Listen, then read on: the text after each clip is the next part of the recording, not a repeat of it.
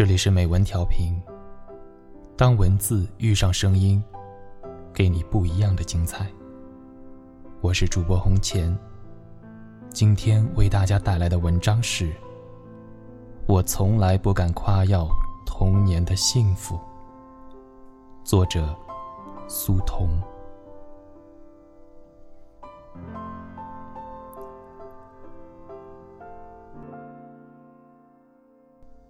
我从来不敢夸耀童年的幸福。事实上，我的童年有点孤独，有点心事重重。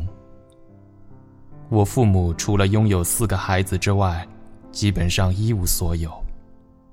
父亲在市里的一个机关上班，每天骑着一辆破旧的自行车来去匆匆。母亲在附近的水泥厂当工人，她年轻时曾经美丽的脸，到了中年以后经常是浮肿的，因为疲累过度，也因为身患多种疾病。多少年来，父母亲靠80多元收入支撑一个6口之家，可以想象那样的生活是多么艰辛。我母亲现在已长眠于9泉之下。现在想起来，她拎着一只篮子去工厂上班的情景仍然历历在目。篮子里有饭盒和布鞋底，饭盒里又是装着家里吃剩的饭和蔬菜，而那些鞋底是预备给我们兄弟姐妹做棉鞋的。他心灵手巧，却没有时间，必须利用公余休息时续好所有的鞋底。在漫长的童年时光里，我不记得童话、糖果、游戏和来自大人的过分溺爱。我记得的是清苦，记得一盏15瓦的灯泡暗淡地照耀着我们家，潮湿的未铺水泥的砖地，简陋的散发着霉味的家具。记得4个孩子围坐在方桌前吃一锅白菜肉丝汤，2个姐姐把肉丝让给2个弟弟吃，但因为肉丝本来就很少，挑几筷子就没了。母亲有一次去买盐时掉了5块钱，整整一天她都在寻找那5块钱的下落。当她彻底绝望时，我听见了她伤心的哭声。我对母亲说，别哭了，等我长大了挣100块钱给你。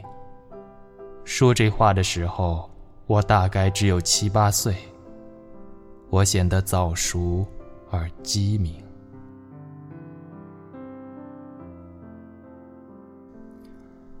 那时候我最喜欢的事情是过年。过年可以放鞭炮，拿压岁钱，穿新衣服，可以吃花生、核桃、鱼、肉、鸡和许多平日吃不到的食物。我的父母和街上所有的居民一样，喜欢在春节前后让他们的孩子幸福和快乐几天。当街上的鞭炮屑、糖纸和瓜子壳被最后打扫一空时，我们一年一度的快乐也随之飘散。上学、放学、做作业，因为早熟或者不合群的性格，我很少参与打玻璃弹子、排烟壳这类游戏。父母在家里高一声低一声的吵架，姐姐躲在门后啜泣，我则站在屋檐下望着长长的街道和匆匆而过的行人，心怀受伤后的怨恨。为什么左邻右舍都不吵架？为什么偏偏是我家常常吵个不休？我从小生长的这条街道，后来常常出现在我的小说作品中，当然已被虚构成乡村树街了。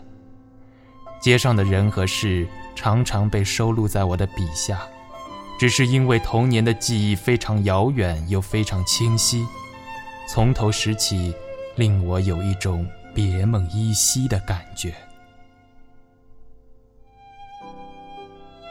1989年2月，我女儿天米是这年2月出生的，我做了爸爸。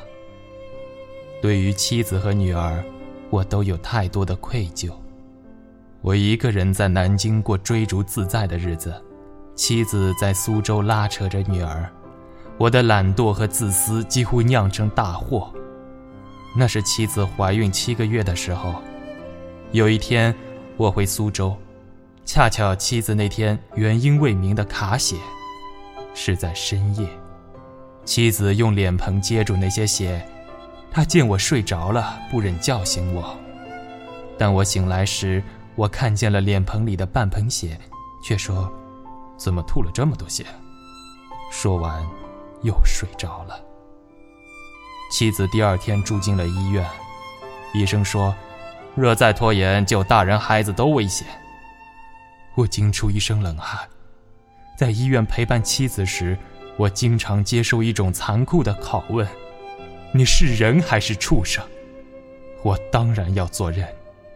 也许我的懒惰和自私的习性从此有所改变。1989年国庆节前夕，我母亲被检查出患了癌症。母亲辛劳了一辈子，拖着病体又带着4个孙子、孙女、外孙女，她一辈子的生活目标就是为儿女排忧解难。当知道了癌症结果时，我们一家人都陷入了绝望的境地。我自欺欺人地期望于现代医疗技术，但心里已经有一块可怕的阴影挥之不去。母亲动手术后的某天，我在去医院的路上顺便拐进邮局，买了一本刚刚出版的《收获》杂志，上面登载了后来给我带来好运的妻妾成群。现在我常常想起这里面的因果关系，想想就不敢再想了，因为我害怕我的好运最终给母亲带来了厄运。当我在我的文学路上飞黄腾达的时候，我母亲的生命却一天天暗淡下去。我无法确定这种因果关系，我害怕这种因果关系。我记得母亲从手术室里出来的时候，医生已经宣布母亲的病不可治愈了。我记得我当时想掐住医生的喉咙，不让他说出那句话，但最终我什么也不做，什么也做不了。And I stumble through it all. You I lean upon. You keep me strong. And you rise me when I fall. You are there when I most need you.You are there so constantly. 1990年炎夏之际，我抱着牙牙学语的女儿站在母亲的病榻前，女儿已经会叫奶奶，母亲回报以宁静而幸福的微笑。我心如刀绞，深感轮回世界的变幻无常。我有了可爱的女儿，慈爱的母亲却在弥留之际。7月，母亲去世，她才56岁。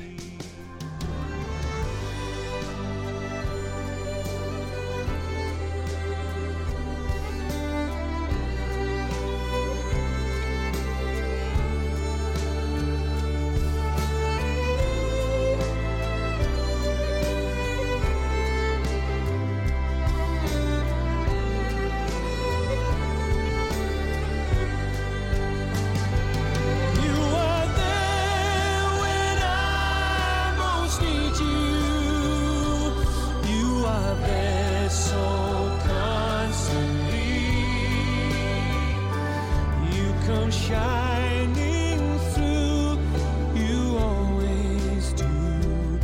You are always there for me.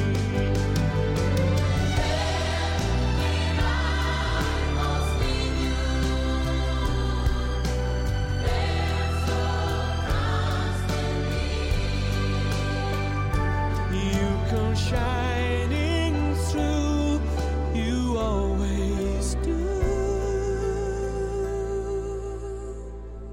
You are always there. 这期节目就到这里，下期节目再见。